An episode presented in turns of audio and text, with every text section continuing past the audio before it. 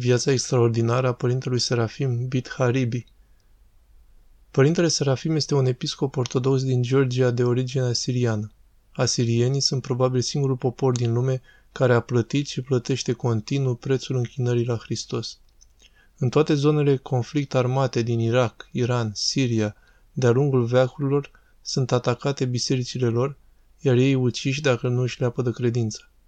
Foarte mulți s-au refugiat în secolul XIX în Georgia, unde au găsit înțelegere, dar au fost nevoiți să accepte supunere în schimbul păstrării slujirii în limba lor maternă, după credința drept măritoare ortodoxă.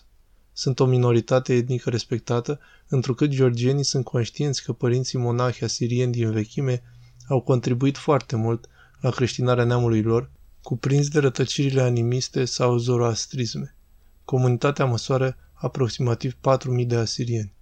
Părintele Serafim, până la vârsta de 24 de ani, a fost luptător de arte marțiale cu centură neagră, 3 de ani, șef de securitate, gardă de corp pentru un membru al guvernului ucrainean la Kiev și vorbitor fluent de asiriană, căsătorit și tata a trei copii.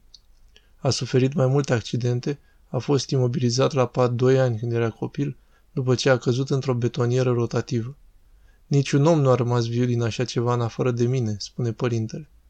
Pentru mâinile lui secționate aproape complet, medicii au muncit foarte mult salvându-le. A fost lovit de o mașină, a băut accidental perhidrol, apă oxigenată, dar după toate a rămas în viață.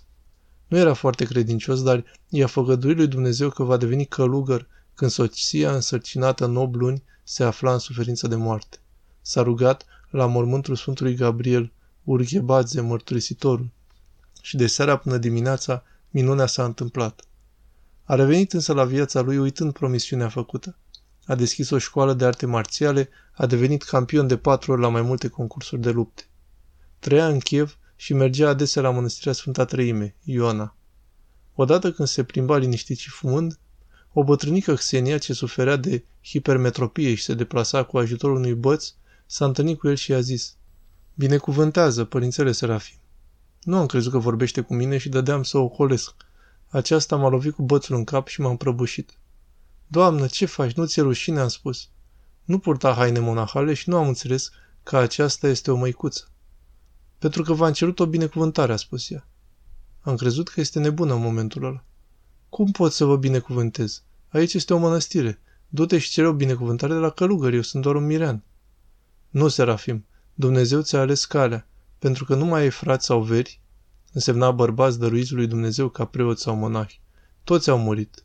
Și cum va fi asta? Pentru că eu sunt tata a trei copii. E ca întârziu mă face monah. Vei înțelege, mi-a răspuns. Când se va întâmpla lucrul ăsta, am întrebat.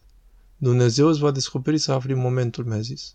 Și atunci, pe 14 martie 2006, în duminica izgonirii lui Adam din Rai, a hotărât să devină monah la mănăstirea Sfânta Treime Iona. În 2010, la binecuvântarea patriarhului Georgiei, a ajuns diacon. Era deja în Georgia.